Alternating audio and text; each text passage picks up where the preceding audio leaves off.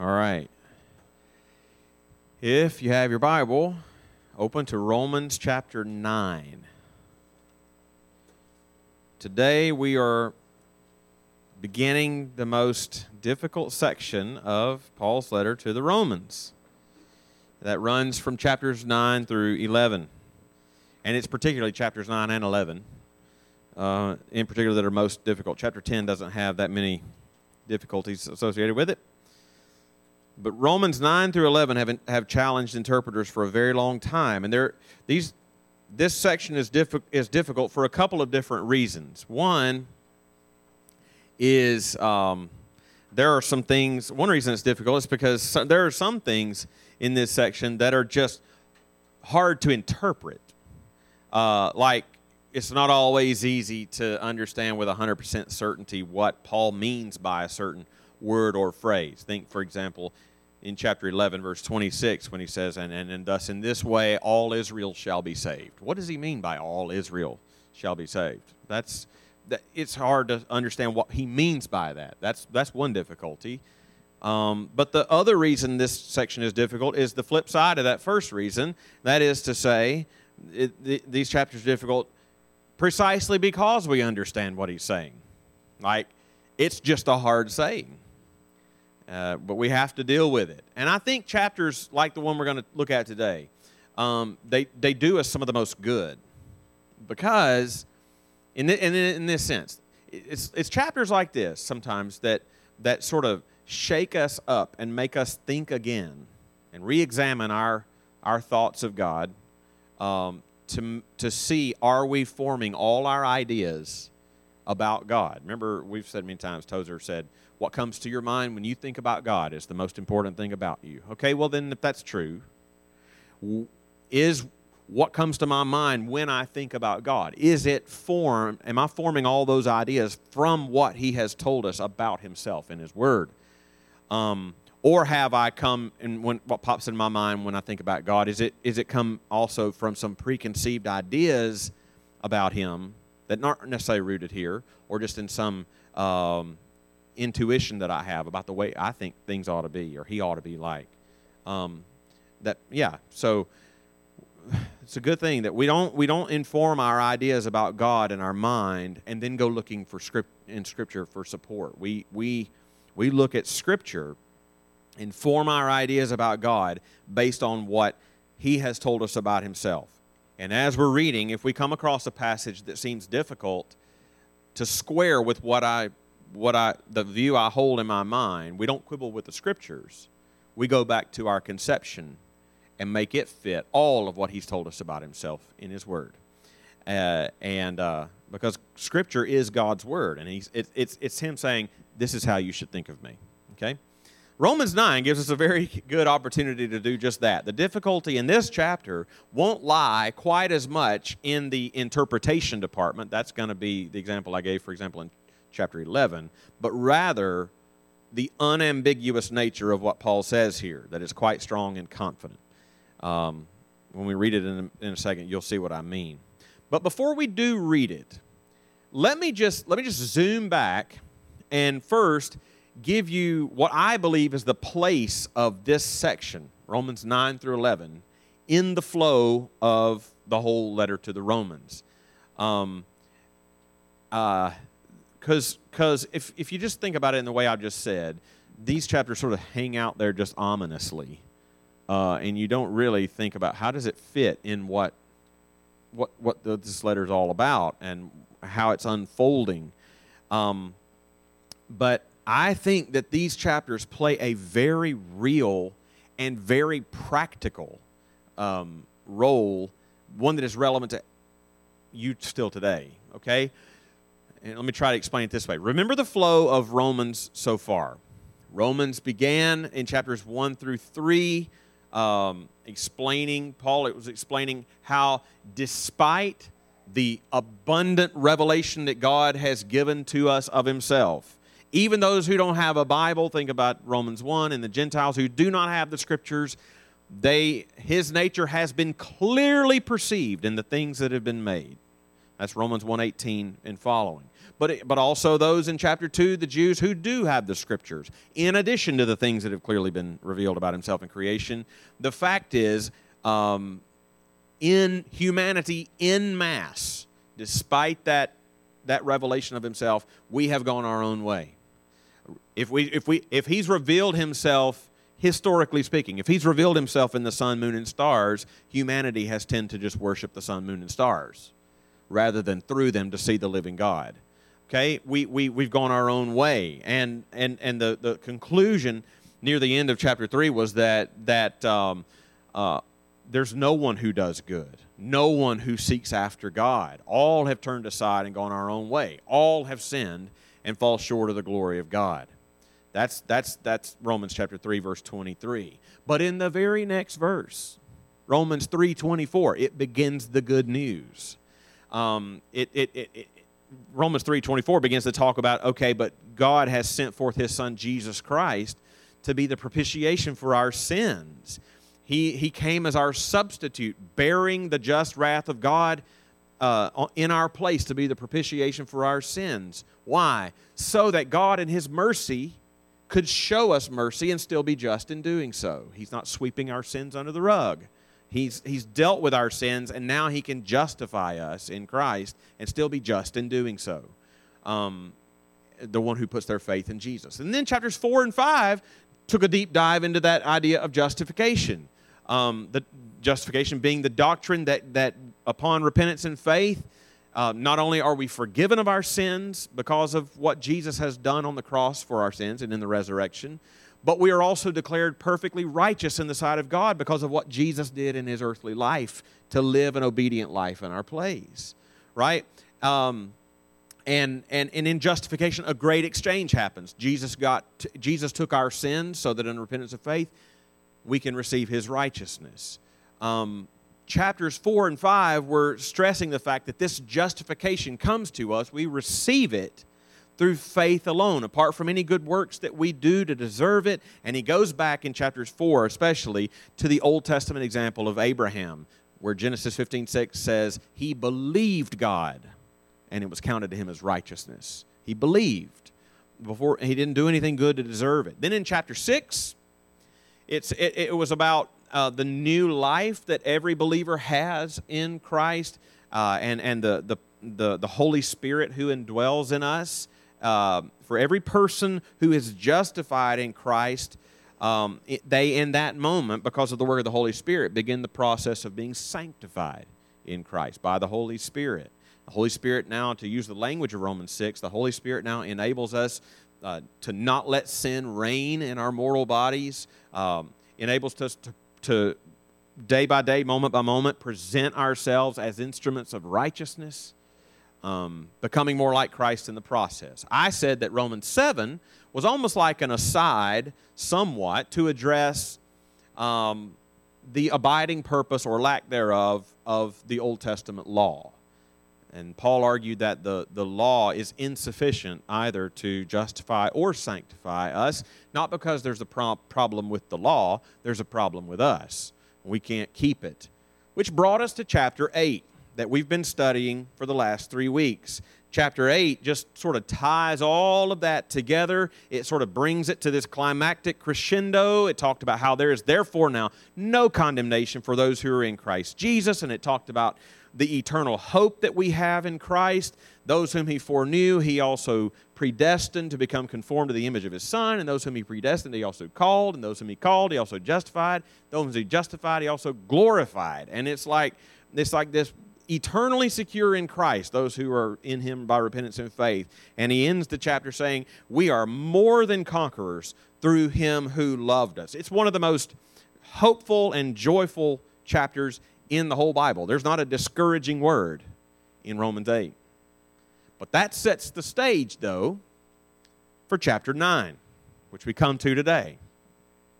A lot of times when people think about Romans nine through eleven, they think about what it says about predestination in chapter nine, or the place of, of Israel in, in God's saving plan in chapter eleven. But neither of those things is the the main point of these chapters, okay?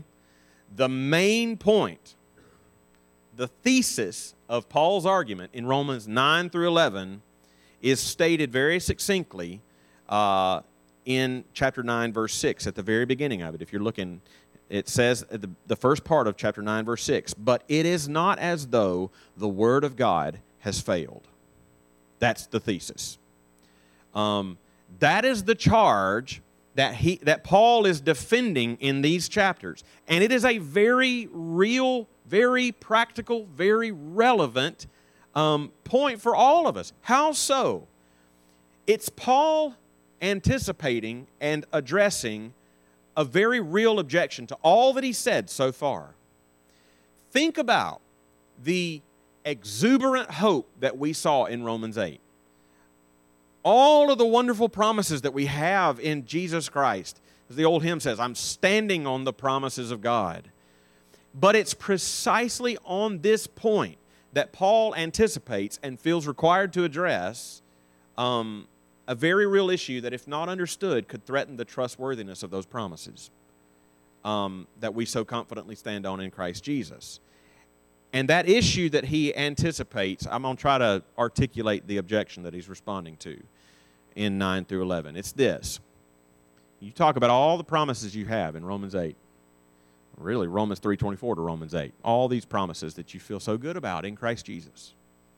Um, didn't God make a lot of promises to Israel too? Uh, whatever happened to those?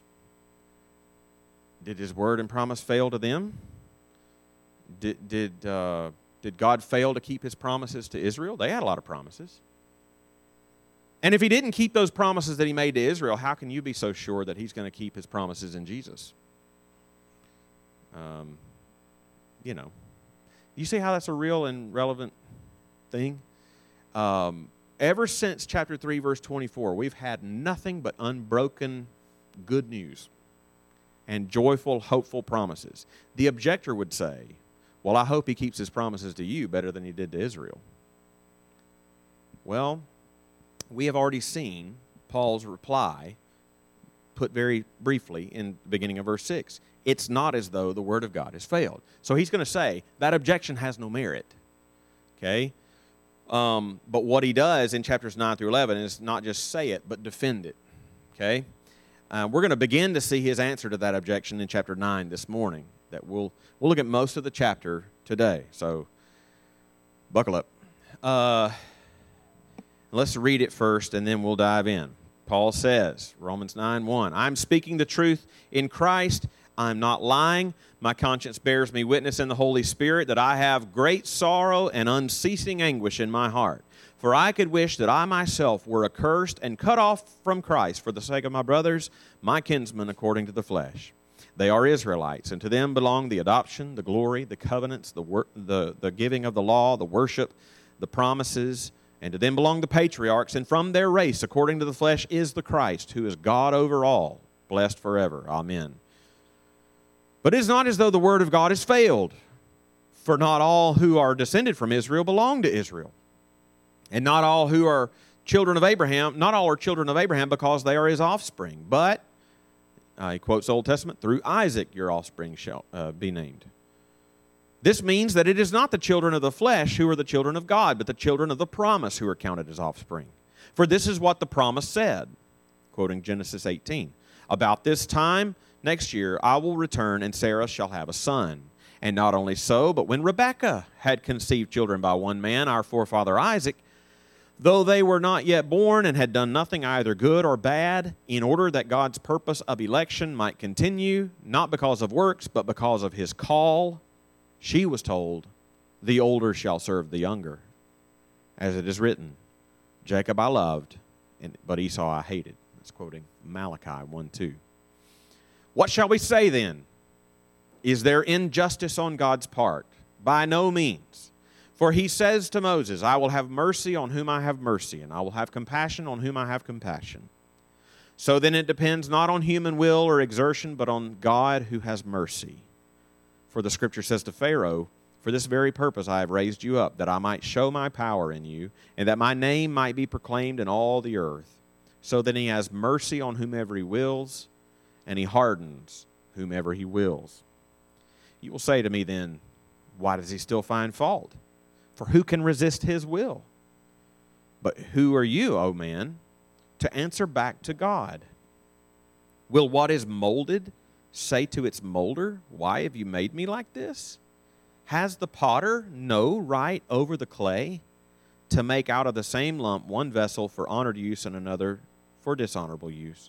What if God, desiring to show his wrath and make known his power, has endured with much patience vessels of wrath prepared for destruction, in order to make known the riches of his glory for vessels of mercy, which he has prepared beforehand for glory, even us whom he has called, not from the Jews only, but also from the Gentiles? As indeed he says in Hosea, those who are not my people I will call my people, and her who was not beloved I will call beloved. And in the very place where it was said to them, you are not my people, there they will be called sons of the living God. And Isaiah cries out concerning Israel, though the number of the sons of Israel be as the sand of the sea, only a remnant of them will be saved. For the Lord will carry out his sentence upon the earth fully and without delay. And as Isaiah predicted, if the Lord of hosts had not left us offspring, we would have been like Sodom and become like Gomorrah. Let's pray. Lord, thank you for this word. It is your holy, inspired, inerrant, infallible, sufficient, clear, authoritative, and necessary word. And we ask that you would give us eyes to see the truth in these in these verses, and give us minds to understand it clearly, but then hearts to embrace it, and uh, wills to, to live out what it admonishes us to do.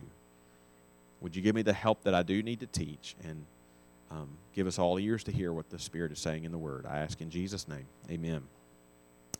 If you're taking notes, here's how I want us to think through this chapter. I want to follow Paul's lead in his train of thought. And in doing so, I think there are sort of three movements to these this passage we just read, three movements that that each defend the character of God against the objections brought against him. Here they are. Uh, the first section is going to be verses one through thirteen. And it's going to begin to address this question that I already raised. Can we trust God's promise? Can we trust God's promise? This whole section is going to, Romans nine to eleven is going to defend that, but these early verses, especially verse six that we've already looked at, uh, is going to begin to address that. Can we trust God's promise? But then, based on what he has said there, which you probably picked up as on as we read, verses fourteen to twenty-three is the second section, and he's going to tackle this question. Can we trust God's justice? Can we trust God's justice? This is the thorny part of the chapter. Not because it's hard to understand, but because it's easy to understand. It's just a hard saying. And he's going to come back at the very end, verses twenty-four to twenty-nine, and he and and and uh, I think really based on what he says there, He's gonna. I'm going to summarize it by answering this question. Can we trust God's love? Can we trust his love? You know, even if Paul adequately defends his justice in verses fourteen to twenty-three, he might be just, but is he loving?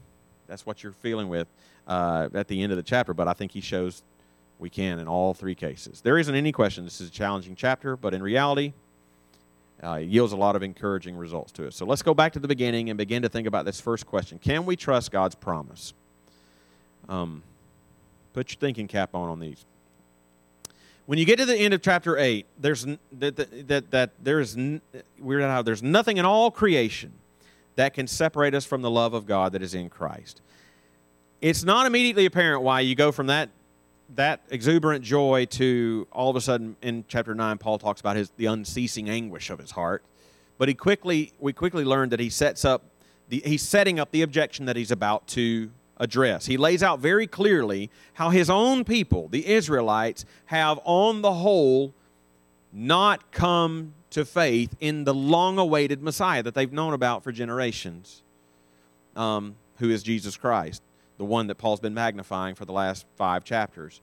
Paul says he has unceasing anguish in his heart. And he even says in verse three, I could wish that I myself were accursed and cut off from Christ for the sake of my brothers, my kinsmen according to the flesh. That's an amazing statement. But he begins to explain in verses four and five not only his anguish over their unbelief, but also, in a sense, his astonishment. His astonishment. Uh, in verses four and five. What he does in verses four and five is he lays out all the advantages that the Jews had always had to recognize the Messiah when he came so that they might believe in him and be saved. So he says in verse four, to them belonged the adoption. That means out of all the nations on the earth, they were the special, unique covenant people of God. He says to them belonged the glory. In other words, they had seen with his own eyes, with their own eyes, his provision for them in the in the in in the Exodus event, the parting of the sea and the pillar of, of fire and cloud and manna from heaven. They'd seen his glory, um, or or the, the the thunder and lightning on the mountain when, in the receiving of the law. He says to them belong the covenants. Out of all the nations of the earth, God had covenanted with them and and, and given them many covenants, covenants that Ephesians two twelve called the covenants of promise. That there's with, with, that, that as they as these covenants unfold, they unfold with increasing clarity, increasing specificity, who this Messiah would be and what he would come to do when he came. He says they have the giving of the law. They, out of all the nations, had God's word literally written down for them. To them belonged the worship. Again, God had given them how they were to worship him. And even in the way that he gave them how to worship them, think about the sacrifices and things like that. How they worship, we're pointing forward to this is what you should be expecting when the Messiah comes. And he says that to them they have the promises, all the reassurances that, that would not leave them guessing in their search for the Messiah. And he puts a finer point on it in verse five when he says, this Messiah, this Savior would come from your own race. It would be a descendant of your own patriarchs. He even says, this Messiah is God himself who is coming. Jesus Christ, who is God over all. In other words, they of all people on earth had been given every single advantage for when that salvation came, as God promised, um, they would be ready for it. And as Jesus himself taught, to whom much, who has received much, much will be required and expected. And the Jews had been given much. Uh, and much was expected from them when he came, but contrary to every expectation, they by and large rejected Jesus when he came. The vast majority remained in unbelief. It grieved Paul, but it compelled him too to address the elephant in the room. If to them belong the promises, whatever happened to that? All right? So, like, how are we supposed to understand these promises of God, of God to Israel and then the mass unbelief that resulted? How are, how are Jewish believers in Rome to understand this? And how are the all believers, Jew and Gentile alike, to understand this? Well, to get, Paul gets right to the point in verse six, uh, which is the main point of chapters nine to eleven. God's word has not failed. And Paul is quick to assert that despite the mass rejection of the Jews, we can still trust the promises of God. His word hasn't failed. It does not fail. It will not fail. How does he demonstrate that? Because it wouldn't be a very strong comfort if he said, his word hadn't failed. Let's move on. No, he he he he supports what he says. Uh, and uh, and he does. He gives a basic reason at the end of verse six through verse eight, um, which he's going to defend for the rest of these chapters. The basic reason of this that he gives is this. If you read the Old Testament carefully, God never promised that all, all the Jews would be saved. He never promised that. It, it would be a promise indeed if he had promised that every ethnic Israelite would be saved and then they all weren't. That's not what happened. But look at what Paul says in the second half of verse six. How can he say that God's word hasn't failed? He says, for, because... not all who are descended from Israel belong to Israel. He says the same thing in a different way in verse seven. And not all are children of Abraham because they're his offspring. Paul is saying the promise never was to every ethnic Israelite. Not every ethnic descendant of Abraham is a child of Abraham in the, in the saving sense. That never was the point. Okay, what was the point? Well, he continues in verse seven. But, and he quotes Genesis twenty-one twelve. Through Isaac shall your offspring be named. That's, that's God himself saying the promises are not by physical descent, but, but through this promise that I'm giving, through this, uh, uh, this promised child who would be Isaac. And he makes the point more explicit in verse eight. This means that it is not the children of the flesh who are the children of God, but the children of the promise who are counted as offspring. God, God never promised salvation to all Israelites. And so the fact that all have not believed hasn't threatened God's promise. That's the basic point. And Paul then demonstrates more clearly what God actually promised. He says in verse nine, "For this is what the promise said." And he quotes Genesis eighteen, verses ten and fourteen, kind of a combination of those two verses. "For this is what the promise said, about this time next year I will return, and Sarah shall have a son." In the Old Testament, he's, he's saying this. In the Old Testament, just he says, read it. God chose Isaac, not Ishmael. Um, and they were both physically descended from Abraham, but mere physical descent from Abraham isn't the way. God promised Sarah that she would have a son in her old age. God miraculously provided that son in Isaac. Uh, and God promised salvation to come through his line, not Ishmael's, right? Uh, and, and would be received through the faith of Abraham in that promised one. So, and to demonstrate that that's, that God's salvation is always by his election and promise rather than through physical ethnicity, he not only shows how God chose Isaac, not Ishmael, but then he also further shows that he cho- he then later chose Jacob, not Esau. He makes this point even stronger in verse eleven. That God chose Jacob, not Esau, though they were not yet born and had done nothing good or bad, in order that God's purpose of election might continue, not because of works, but because of his call. In other words, God was sovereignly working out um, two paths. One is the path in which his salvation would come, really through a sovereignly chosen line, through Abraham, Isaac, and Jacob, a genealogy that would lead to Christ, but as well as a path in which that salvation would be received, not by ethnicity, not by works, but by his sovereign election and call. That's just what it says. And Paul essentially says that if, if Jews are surprised that God would work in this way instead of what they otherwise expected, well, he's saying God all along ex- indicated that his salvation would come in this unexpected way. Because he points out in verse twelve that where God said of Jacob and Esau, the older will serve the younger. That's Genesis twenty-five, twenty-three. That would have been completely upside down from conventional expectation, which would have said the younger will serve the older. But God is demonstrating his sovereignty over the salvation of sinners in choosing his own way of salvation, how the Savior would come, and how that salvation would be received, and who would receive it. He finishes this section of his argument in verse thirteen by quoting the prophet Malachi. Malachi one two. He says, "As it is written, Jacob I loved, but Esau I hated." Now, that's a strong sentence. Um, New Testament scholar Doug Moo, looking at the context of Ma- those opening verses of Malachi, says that that word hated ha- carries the connotation of rejected. He rejected uh, Esau. If you and if you look back to those opening verses of Malachi, uh, you would see how God is telling the descendants of Esau, who are known by the name of Edom, Edomites. He's telling the descendants of Esau, who they had rejected the Lord, that if they choose to build, he's going to tear it down. He's, he's not going to allow them to prosper. Um, but he's also telling in those opening verses of Malachi that for those descendants of Jacob, who consequently had also rejected the Lord by and large, that he has loved them, and their eyes would see his faithfulness. The point is, both sets of descendants were both rebellious. None deserved his favor. God freely chose Jacob. And so it would be manifestly clear that not only is salvation one of mercy given rather than earned goodness and works, but also that salvation is completely of the Lord.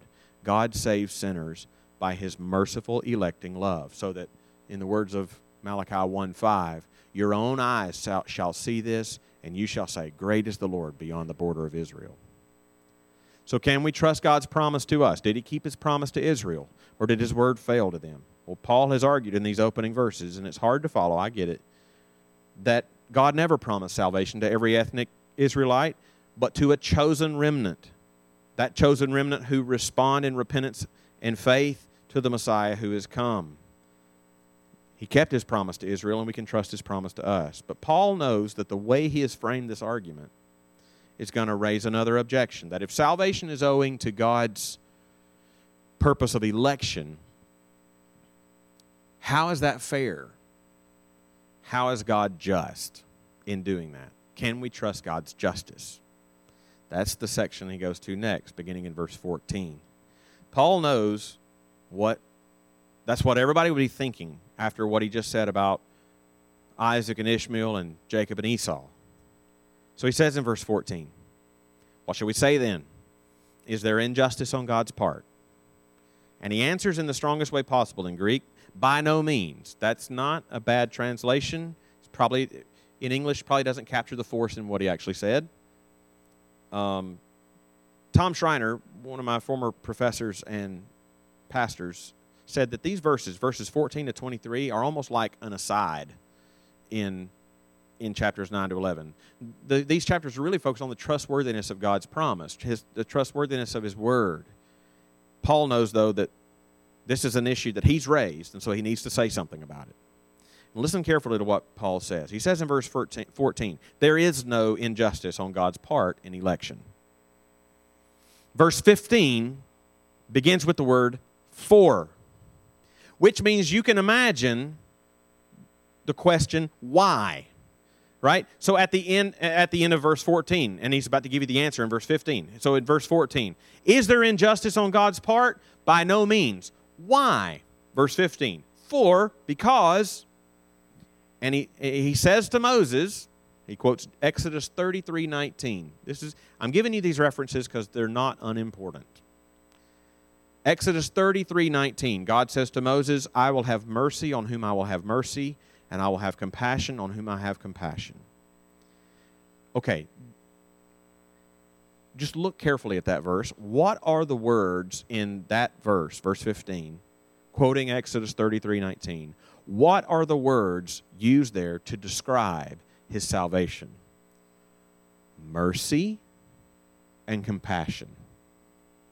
And he continues in verse sixteen, that salvation depends upon not our wor- works or even not on our will, human will or exertion, but on God who has what? Mercy.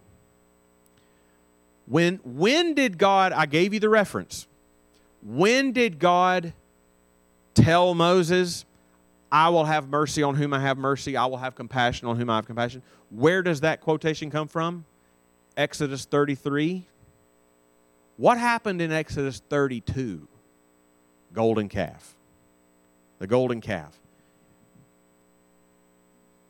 Here's, here it is. Paul has basically ruled out injustice on God's part, because the truth of the matter is, when each person stands before the Lord on that final day, they will be either recipients of either justice or mercy. Nobody's going to receive injustice. Why? Because remember what Paul said all the way back in chapter three, verse nineteen. Now we know, he said in Romans three nineteen, now we know that whatever the law says, it speaks to those who are under the law. If you one to three, that's all of us. So that every mouth may be stopped and the whole world be accountable to God. God owes salvation to no one. We rebelled against him. He's not obligated to be merciful. So there are only two possible outcomes when sinners stand before a holy God. Justice for those outside of Christ, mercy for those who are in. Nobody will receive injustice. But Paul continues in verses seventeen and eighteen in a way that feels even stronger. In verse seventeen, he cites Exodus nine sixteen, where God hardens Pharaoh's heart to demonstrate God's power over Pharaoh. So that Paul concludes in verse eighteen, so then he has mercy on whom he, whomever he wills, and he hardens whomever he wills.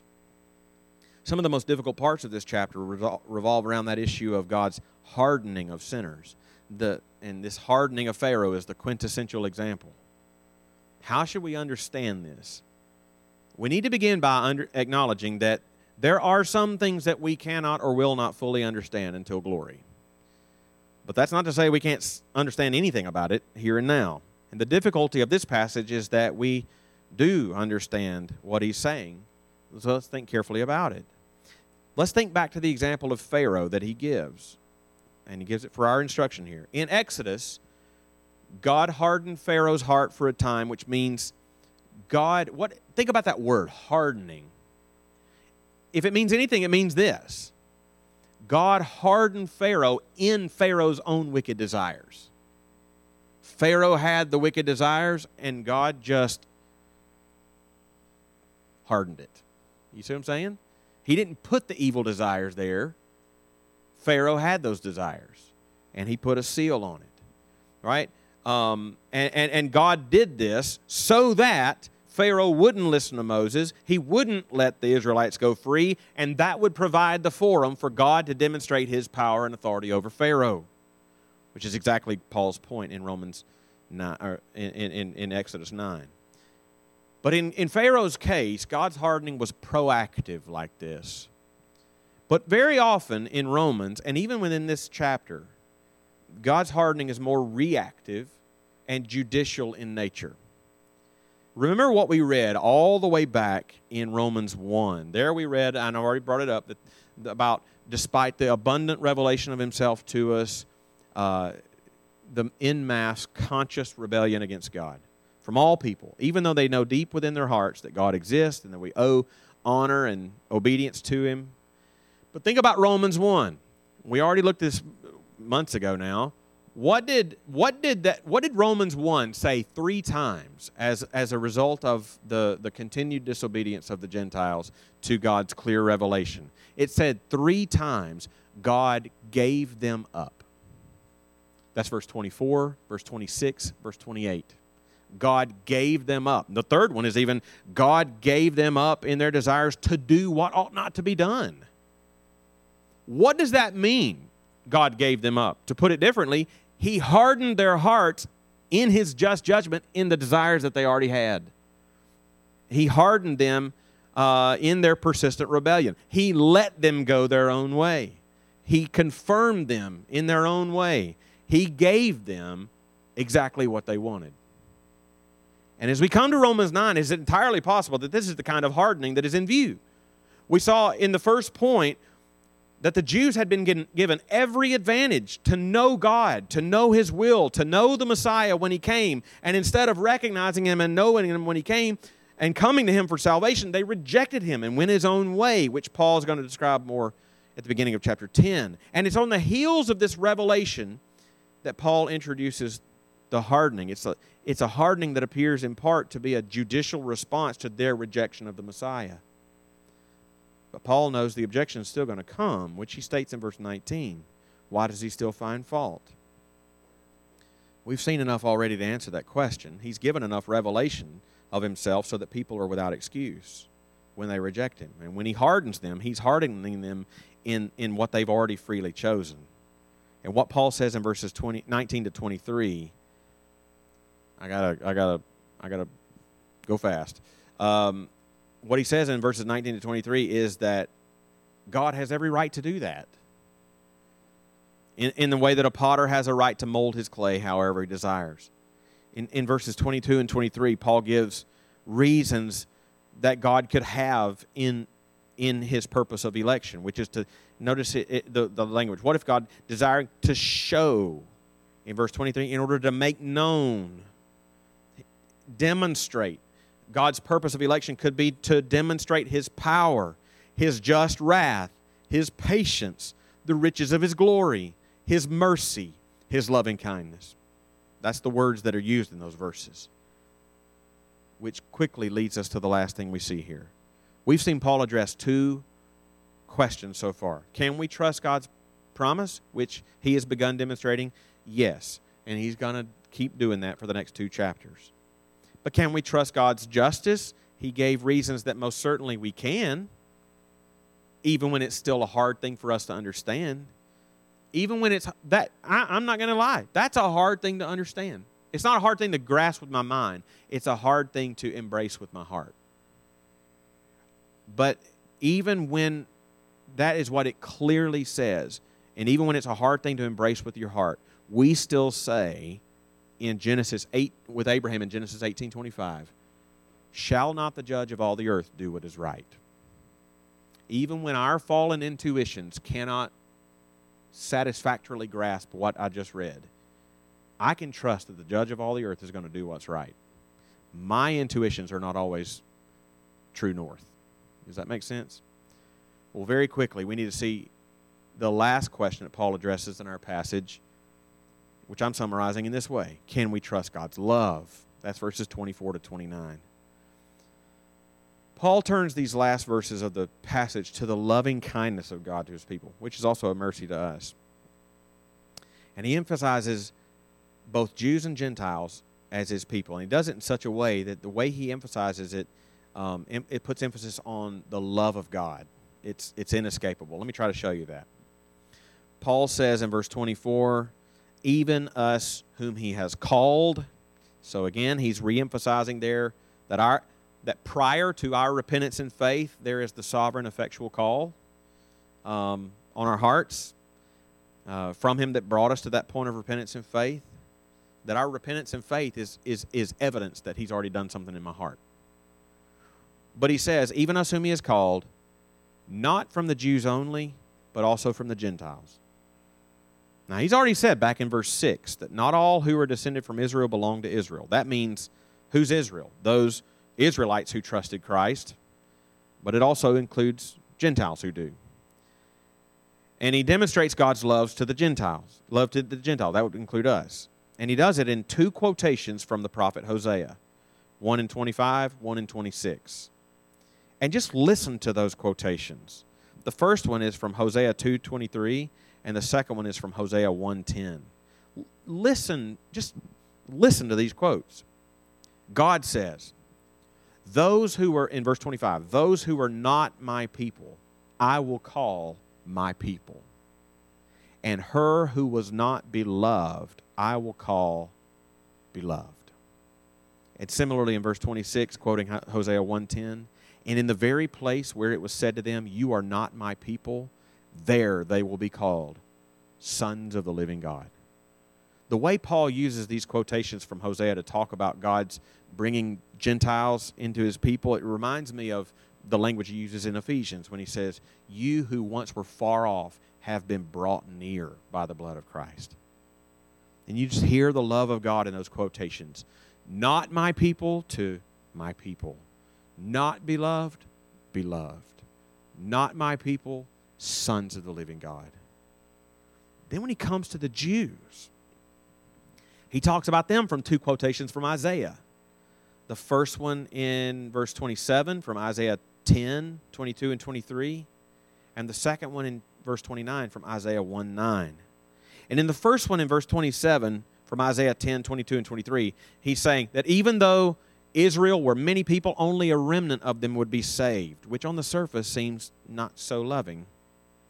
But the second quotation in verse twenty-nine is from Isaiah one nine, where the prophet says, if the Lord of hosts had not left us offspring, we would have been like Sodom and become like Gomorrah.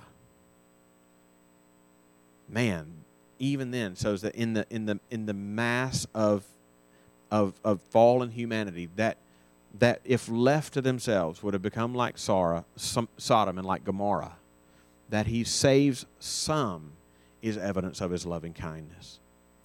This is a difficult text for sure. But think of the think of the important things that, that, that Paul has turned our thoughts to as we bring this to a close.